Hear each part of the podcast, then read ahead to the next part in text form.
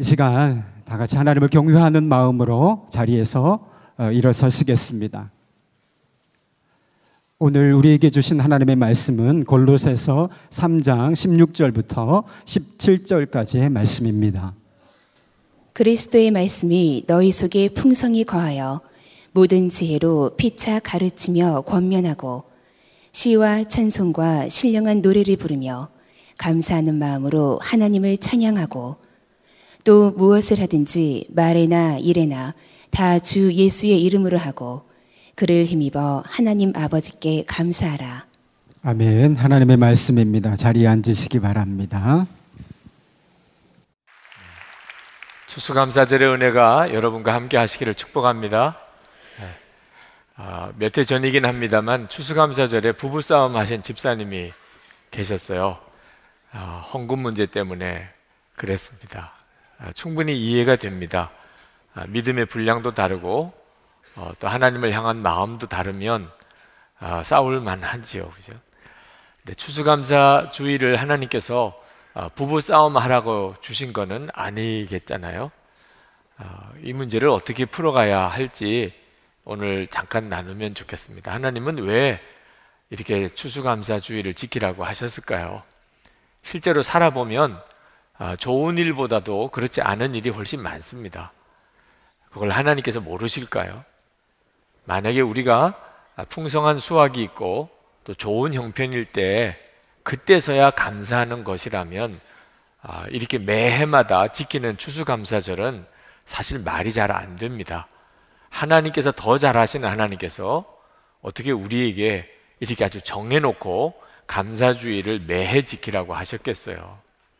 그러므로 이 추수감사주일은 형편이 좋고 수확이 풍성하기 때문에 지키는 것이 아니고 놀라운 정말 놀라운 풍성한 삶으로 우리를 초대하시는 하나님의 메시지입니다. 네. 우리가 살아가는 동안에 사실 마음이 뒤집어지고 또 낙심하고 또 믿음도 잃어버릴 이런 어려운 처지를 수도 없이 만나게 됩니다. 그때 하나님께서 믿음으로 마음을 지키라는 겁니다. 해마다 감사주의를 우리에게 주시면서 하나님이 축복하실 수 있는 마음을 잘 지키라는. 어, 그래서 우리에게 감사의 믿음을 다시 일으키기를 원하시는 겁니다. 어, 유명한 심리학자인 레오 버스카글리아 교수님, 그 어릴 때 아버지가 파산했을 때 그때 어머니 이야기를 하셨어요. 그 어머니가 아버지가 파산했다는 소식을 듣고 어, 불이 나게 아주 아끼던 어, 보석 목걸이를 내다가 팔았습니다. 그리고 그것으로 그날 저녁에 아주 잔치를 파티를 열었습니다. 이 일이 알려지면서 주변 친척들이나 이웃들이 그 어머니를 얼마나 비난했는지 모릅니다. 철도 없지. 아니 집이 다 망했는데 아니 파티를 하다니. 그때 그 어머니가 그 말을 듣고 대답한 말이 그날 저녁이야말로 우리 가족들에게 가장 기쁨이 필요한 날이었기 때문입니다. 그 아버지가 어머니에 대해서 그렇게 이야기를 했다고 그럽니다. 내 어머니는 우리에게 자기의 보석 목걸이보다 가족이 훨씬 더 소중하다는 사실을 깨우쳐 주셨다. 나는 그날 다시 용기를 갖게 되었고 내 인생에 도전하기로 결심하였다고. 자, 이 레오 버스카글리아 교수의 어머님이 가졌던 마음. 그건 집안이 풍족하고 넉넉하기 때문에 파티를 연 게 아니고 오히려 다 망했기 때문에 온 가족들이 불안하고 두려워하고 다 마음이 가라앉아 있는 바로 그 날이었기 때문에 그날이야말로 파티가 필요했다는 거죠. 여러분, 하나님께서 오늘 우리에게 감사주의를 지키라고 하시는 것은 우리가 감사해야 어려움에서 벗어나기 때문입니다. 우리의 삶의 문제를 해결할 수 있기 때문이에요. 이번에 우리 여러 명의 전도사님들을 우리가 아, 모시게 됐는데 그 인턴 전도사님 지원자 중에 한 여전도사님의 아, 그 간증이 아주 인상적이셨어요. 그분은 미국 유학 중에 계시다가 아버님 사업이 망한 바람에 공부를 중단하고 돌아와야 됐습니다. 돌아와 보니까 가정에 돈이 하나도 없어요.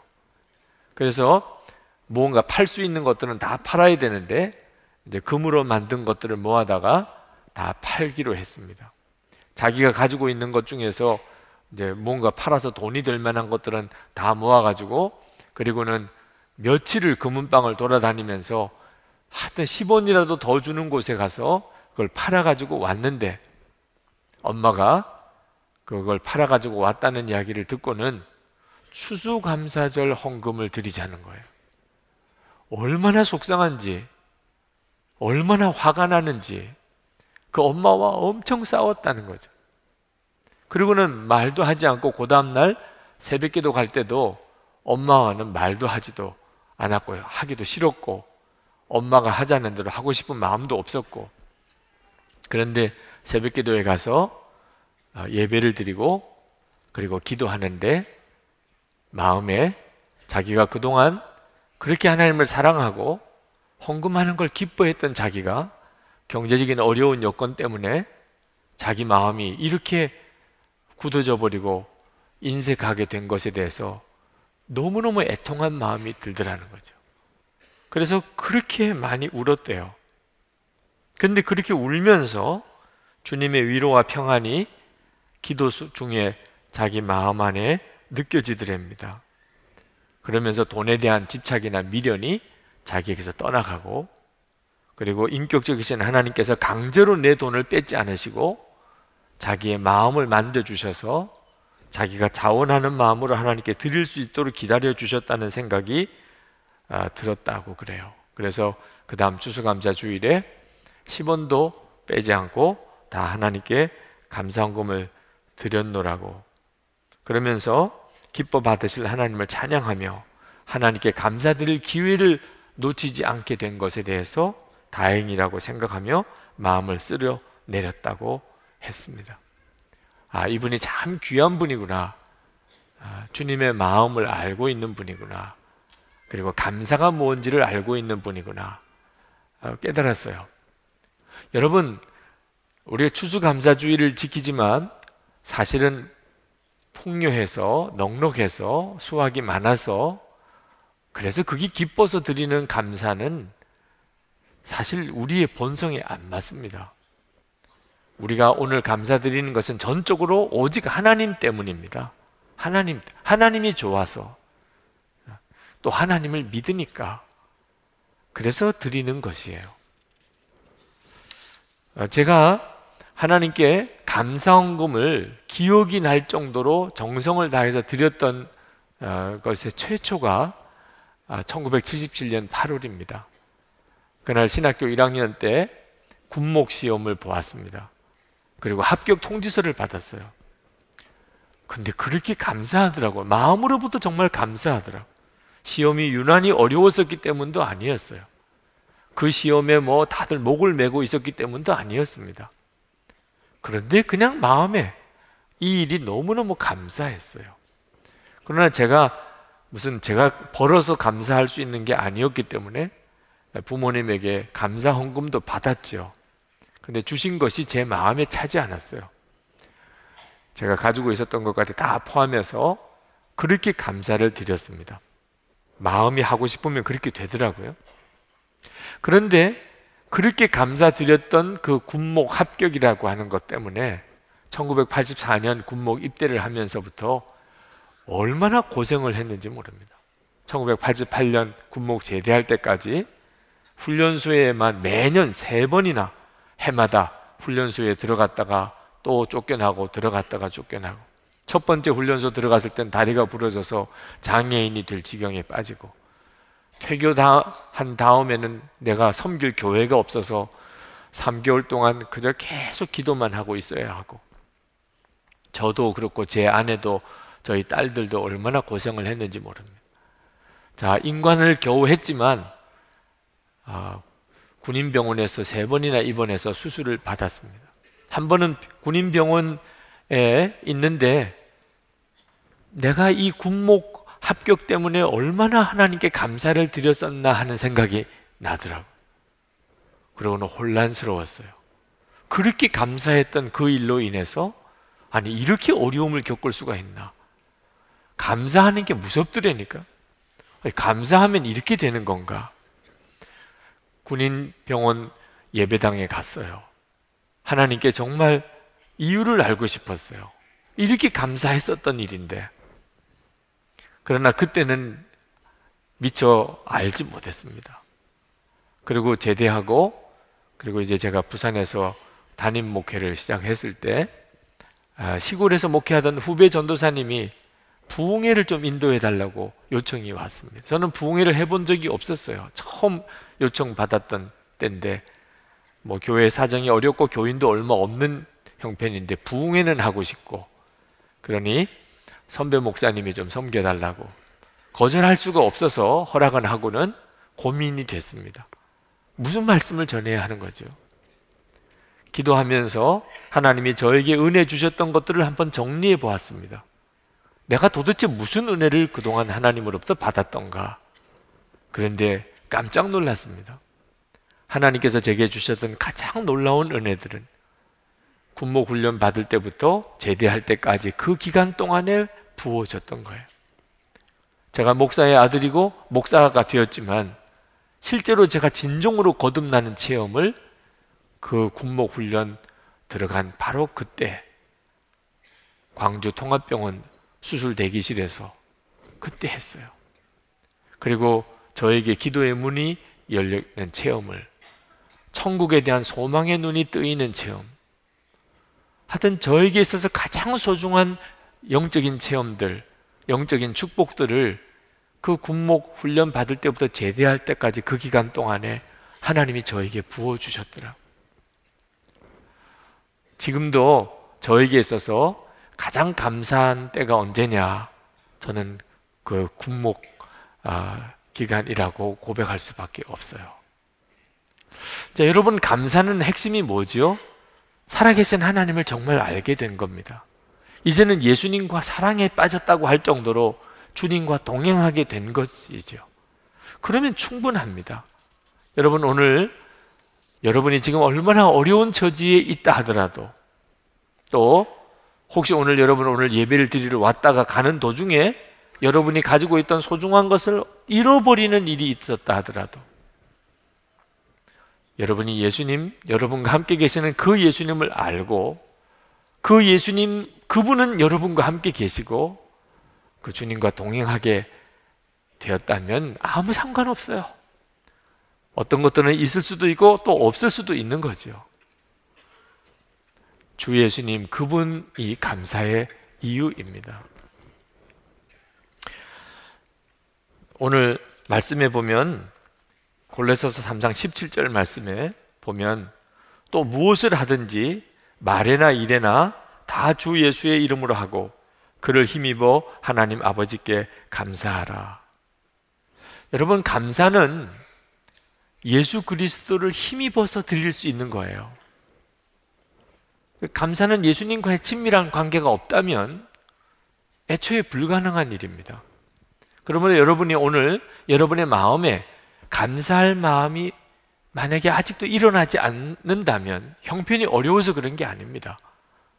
예수님 그분과 친밀함이 없기 때문이에요. 여러분이 예수님과의 친밀함을 놓쳐버리면 금방 감사가 떠납니다. 디모데후서 3장 2절에 보면 사람들이 자기를 사랑하며 돈을 사랑하며 자랑하며 교만하며 비방하며 부모를 거역하며 감사하지 아니하며 거룩하지 아니하며 말세에 사람들이 영적으로 다 메말라졌을 때 하나님에 대해서 그들이 믿지 못하게 됐을 때 나타나는 현상이 감사하지 않는 것입니다. 여러분 우리가 감사의 믿음을 가지게 되면 우리에게는 정말 놀라운 일들이 우리 삶 속에 계속해서 일어나게 됩니다. 골로새서 3장 16절에 그리스도의 말씀이 너희 속에 풍성히 거하여 모든 지혜로 피차 가르치며 권면하고 시와 찬송과 신령한 노래를 부르며 감사하는 마음으로 하나님을 찬양하고 여기에 성공했다. 뭐 돈을 많이 벌었다. 그런 말씀 안 나옵니다. 그리스도의 말씀이 우리 안에 있고 그리고 찬양할 수 있는 믿음이 있으면 그러면 감사하게 되는 겁니다. 그리고 그 감사가 우리의 삶 전체를 바꾸게 됩니다. 여러분 욥이 아, 그 말할 수 없는 고난을 당했던 이유가 뭐지요? 사탄이 욥을 참소했기 때문인데 사탄이 뭐 때문에 욥을 참소했느냐 하면 하나님이 잘해 주시니까 하나님을 믿는 거 아니냐는 거. 그게 사탄이 하나님 앞에서 우리 성도들을 참소하는 거예요. 하나님이 결국은 잘해 주시니까 하나님 믿는 거지. 사람은 다 이기적이고 계산적이라 하나님이 뭘 주시니까 믿고 감사도 하는 거지. 하나님 가져가 보세요. 하나님 좋은 거 한번 뺏어가 보세요. 사람들은 다 하나님을 원망하고 불평하고 심지어 하나님 면전에 욕을 할 겁니다. 욥기 2장 5절에 보면 이제 주의 손을 펴서 그의 뼈와 살을 치소서 그리하시면 정령 대면하여 주를 욕하리이다. 그게 사탄이 하나님 앞에 참소했던 것이에요. 실제로 욥이 재산 하루아침에 다 사라지고 그리고 십남매 하루아침에 다 죽습니다. 그래도 욥이 입으로 범죄하지 않습니다. 그랬더니 이제 욥의 몸에 악창이 생깁니다. 욥은 그래도 하나님 앞에 입으로 범죄하지 않았습니다. 그게 욥기예요. 그리고 결국은 그 믿음이 증명되고 났죠. 그 다음에 갑절의 축복을 하나님이 욥에게 더하십니다. 여러분 우리도 지금 똑같아요. 한, 여러분 욥만 그랬겠습니까? 사탄이? 저도 그렇고 여러분에게도 똑같이 사탄은 참소해요. 잘해주니까 믿는 거지. 그래도 넉넉하니까 저렇게 신앙생활도 하는 거지. 하나님 다 뺏어가 봐요. 하나님 응답해 주지 말아 보세요. 하나님 시련 닥치게 하세요. 그러면 다 원망합니다. 다 불평하고 심지어 아마 하나님 면전에 욕도 할 거려. 여러분, 우리는 그것에 대답하려고 모인 거예요, 오늘. 우리는 대답하려고 모였다니까. 지금 우리의 처지와 형편이 아주 어려울 수 있고, 그리고 앞으로 전망도 불투명합니다. 도대체 하나님은 축복이 하나님이신가? 회의가 들 때도 있어요. 마귀가 아주 징글징글한 미소를 띠면서 당담합니다, 마귀는. 보세요, 이제 입술에서 하나님 원망이 나옵니다. 감사주일이요? 아마 저, 저 사람에게 통하지도 않습니다. 아마 욕할 거려, 욕할 거.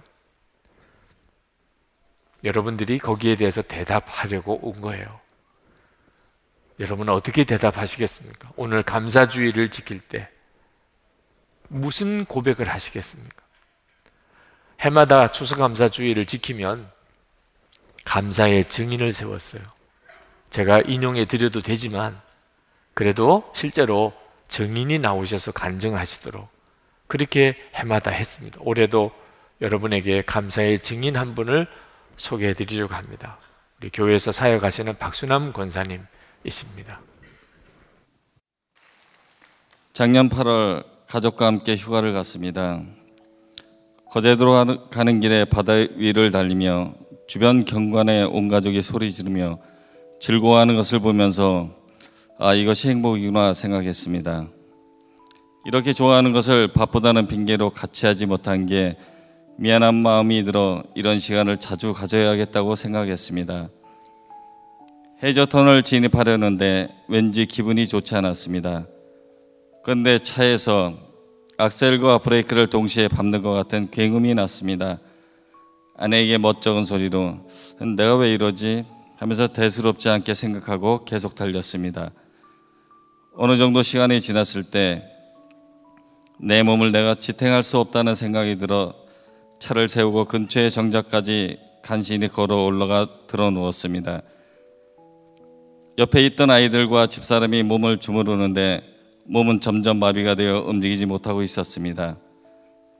상황이 심상치 않음을 느낀 아내가 119에 전화해서 거제 백병원 중환자실로 이송되어 신속하게 검사 결과 뇌출혈이라는 진단을 받고 다시 부산의 고신대 보건병원 중환자실로 옮겨졌습니다. 중환자실에 있는 있을 때는 하나님이 지켜주심을 체험한 귀한 시간이었습니다. 의식을 잃었다 정신을 차렸을 때는 손가락 하나 움직이지 못하고 말도 못하고 어느 것 하나 내 마음대로 할 수 있는 것이 하나도 없었습니다. 숨 쉬는 것과 눈 깜박이는 것 외에는 할 수 있는 것이 없었지만 처음 생각나게 하신 것이 망가진 육신에 대한 원망과 불평이 아닌 감사였습니다. 나의 몸이 제로가 되었을 때 제일 먼저 감사할 수 있는 마음이 일어난 것이 놀라웠습니다. 며칠 후 분당 서울대병원으로 옮긴 후에도 감사는 계속되었습니다. 손가락 움직임에 감사하고 발가락 하나 움직인 것에 감사하고 건강하였을 때는 전혀 느끼지 못하였던 작은 것 하나하나가 다 감사였습니다. 사고 났을 때 옆에서 처음부터 끝까지 생생히 지켜본 아내와 아이들이 충격을 받았을 것에 대해 걱정이 되었습니다. 그런데 하나님께서는 이 일을 통해 아이들의 신앙도 견고히 서게 하시고 기도에 대한 응답에 대해 확실히 체험하게 하셨습니다. 병문안 오시는 분들이 쓰러진 제 모습을 보면 어떻게 무슨 말로 위로를 해야 되나 걱정들을 하셨는데 도리어 평안한 제 표정에 마음을 놓으셨다고 합니다. 세상 사람들 생각으로는 한창 가족들을 돌보아야 할 중요한 때에 쓰러져서 불쌍하다고 생각할 것이고 저 역시도 망가진 몸을 남에게 보여주기 싫어서 세상과 담을 쌓고 불평과 원망으로 살았을 텐데 그런 저를 주님께서는 붙들어 주신 것이 감사했습니다. 전혀 움직일 수 없었던 저를 휠체어를 타고 한쪽 팔다리로 움직이게 하신 것도 감사하고 시간이 지나서 휠체어에서 일어나 지팡이를 짚고 천천히 움직이게, 하신 것도 감사하고 건강했을 때는 사용하지 못했던 왼손으로 지금은 오른손보다 더 젓 가락질을 잘할 수 있는 것도 감사합니다.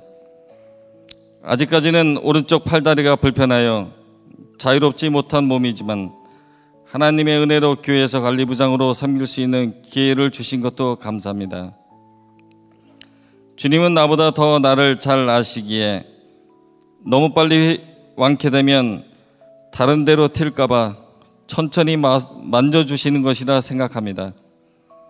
몸은 불편해졌지만 그로 인해서 받은 은혜는 너무나 큽니다. 지금도 저를 붙들고 계신 주님께 감사드립니다. 아멘. 감사합니다. 감사합니다. 목사님 사랑합니다.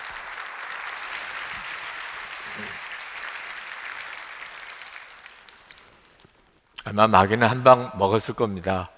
네. 어려워지면 다 불평하게 마련이야. 아, 힘들어지면, 고생이 오래되면 하나님도 다 욕하게 돼. 마귀는 아마 거의 확신을 가지고 있는 모양입니다. 오늘 우리는 추수감사주의를 지키면서 아니야, 난 감사하며 살 거야. 찬송하며 살 거야. 나는 사랑만 하며 살 거야. 하나님은 나를 위해서 독생자를 이미 주셨고 예수님은 십자가에서 나를 위해 나를 위해 대신 죽으셨고 나에겐 영생을 주셨고 이미 내 안에 계시니 그것으로는 난 충분해요. 네. 하나님의 완벽한 계획 속에 내가 들어가 있으니까 나는 모든 상황에서 감사할 거야. 여러분 이것이 이 감사주의를 통해 하나님께서 우리의 삶을 바꾸시려는 프로젝트입니다. 저는 저희 딸들, 딸이 둘이 있는데 저희 딸들에게 좋은 아버지가 되지 못한 게 항상 부끄럽습니다. 잘해주고 싶긴 해도 그게 제가 뜻하는 대로 잘 되지를 않습니다. 딸들을 위해서 계속 기도를 하지요. 근데 어느 날 기도하다가 갑자기 그런 생각이 들었습니다. 지금 우리 딸들 그만한 때에 제가 저희 어머님이 돌아가셨어요. 그리고 제 아내는 아버님이 세상을 떠났습니다. 아, 우리 아이들 요 때에 아버님, 어머님, 아버님이 세상을 떠나셨구나. 그 생각을 하게 되면서 어, 엄마 아빠와 함께 산다는 것이 그 어떤 것보다 더 감사한 조건이라는 걸 우리 딸들은 알까? 그런 생각이 들더라.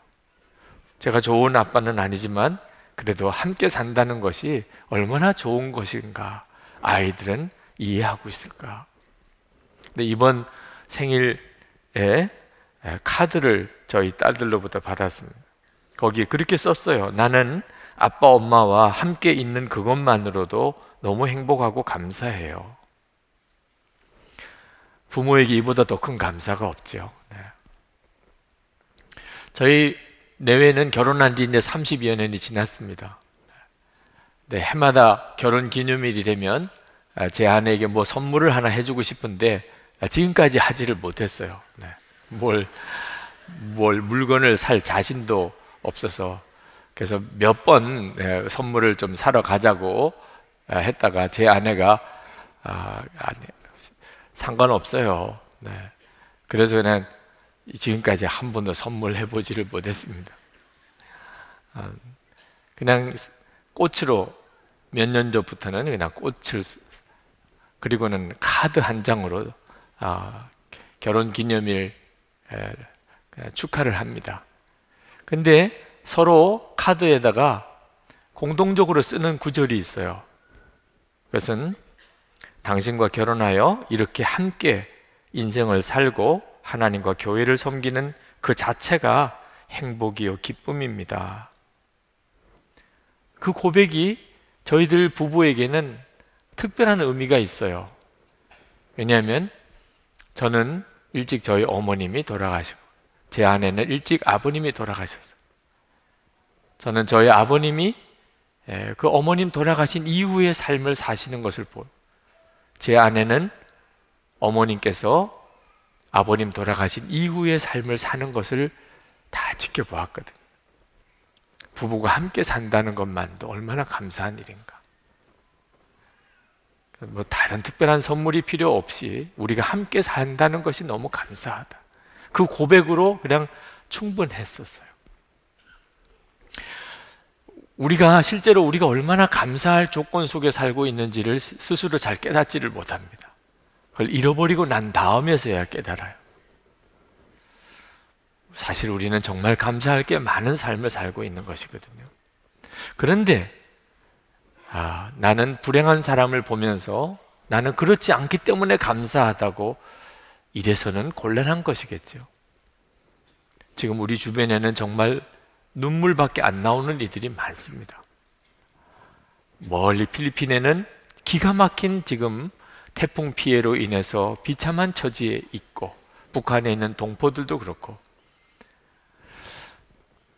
하나님은 우리가 추수감사절을 지낼 때 우리끼리만 서로 감사하고 하나님께만 감사하는 것으로 어, 결코 하나님이 만족하실 수가 없다고 그러셨어요. 하나님의 말씀을 가만히 읽어보면 하나님은 하나님께 드리는 감사절에 어려운 이웃들이 기뻐해야 된다고 하셨습니다. 그래서 하나님께 드리는 감사 예물로 어려운 이웃들을 섬기게 하셨어요.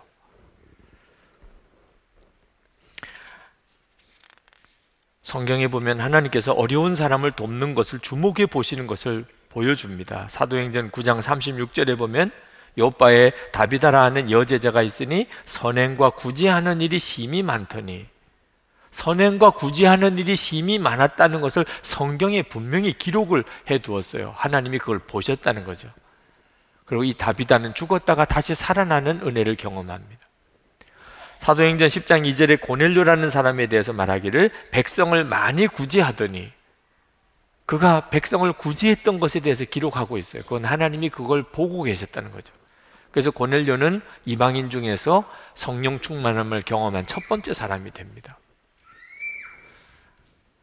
초대교회가 처음 교회가 세워지고 그리고는 전도를 시작하면서 함께 시작했던 게 구제사역이었습니다.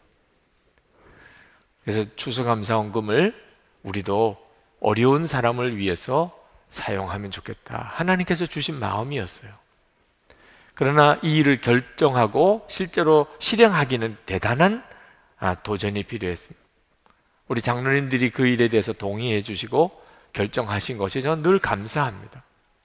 지금도 그 일로 인해서 우리는 재정적인 싸움을 싸우고는 있지만 추수감사헌금을 재난헌금으로 구호헌금으로 우리가 다 드립니다. 여러분이 영상에서 보셨겠지만 실제로 그때부터 우리는 많은 일들을 할 수가 있었어요. 식당 교회도 세우기도 했고 도서관 교회도 세우기도 했어요.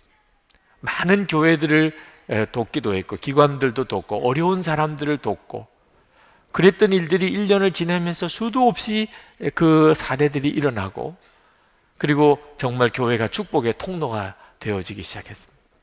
일본에서 지진이 일어났을 때 우리가 즉시 도울 수 있었던 것도 우리가 재난 구호 헌금이 있었기 때문에 이번에 필리핀도 우리가 어떤 통로로든지 전달될 수 있으면 지금 도우려고 하고 있습니다. 저는 이 일이 하나님이 기뻐하시는 일이라고 믿습니다. 우리 성도들이 복을 받을 일이라고 믿습니다. 여러분, 우리가 어려운 사람을 돕는 일은 해도 되고 안 해도 되는 게 아닙니다. 형편 따라 하고 말고 할 문제가 아닙니다. 마태복음 25장에 보면 하나님 앞에 섰을 때 오른편, 왼편으로 사람이 갈라지게 될 텐데 그 기준이 병든 사람, 옥에 갇힌 사람, 헐벗은 사람, 그, 그런 사람들을 너희들이 어떻게 했느냐고 하는 데 따라서 갈라진다고 그랬어요. 예수님은 아주 엄청난 선언을 하셨습니다. 마태복음 25장 40절에 작은 자에게 한 것이 곧 나에게 한 것이라. 동일시 하셨어요. 이 일은 우리에게 생명과 같이 소중한 것입니다. 수수감사 주일은 하나님이 왜 주셨을까요? 우리에게 놀라움이 가득한 삶으로 초대하신 것입니다. 이제 우리가 응답할 일이에요. 하나님 그렇습니다. 저는 감사만 하며 살겠습니다. 찬양만 하며 살 겁니다. 사랑만 하며 살 겁니다. 내 형편과 처지가 어떠하든지 간에 하나님을 믿으니까 내 안에 오셨으니까 하나님이 역사하시는 그 삶으로 우리가 믿음으로 반응하는 것이죠. 혹시 여러분 중에 오늘 추수감사원금을 전심을 다하지 못했었다고 한다면 여러분 다음 주일도 있습니다. 여러분 하나님께서 허락하신 이 기회를 놓치지 않게 되기를 바랍니다. 우리 이 시간 다 같이 기도하십시다. 하나님 제가 제 삶을 환경과 여건에 무너지지 않게 하겠습니다. 저는 하나님을 믿는 믿음으로 제가 감사를 선포하며 나아가겠습니다. 하나님 찬양하며 살고 사랑만 하며 살겠습니다. 축복의 씨를 심는 자의 삶을 살겠습니다. 역사해 주옵소서. 통성으로 기도합시다. 은혜와 사랑에 충만하신 하나님, 놀라우신 하나님의 은혜.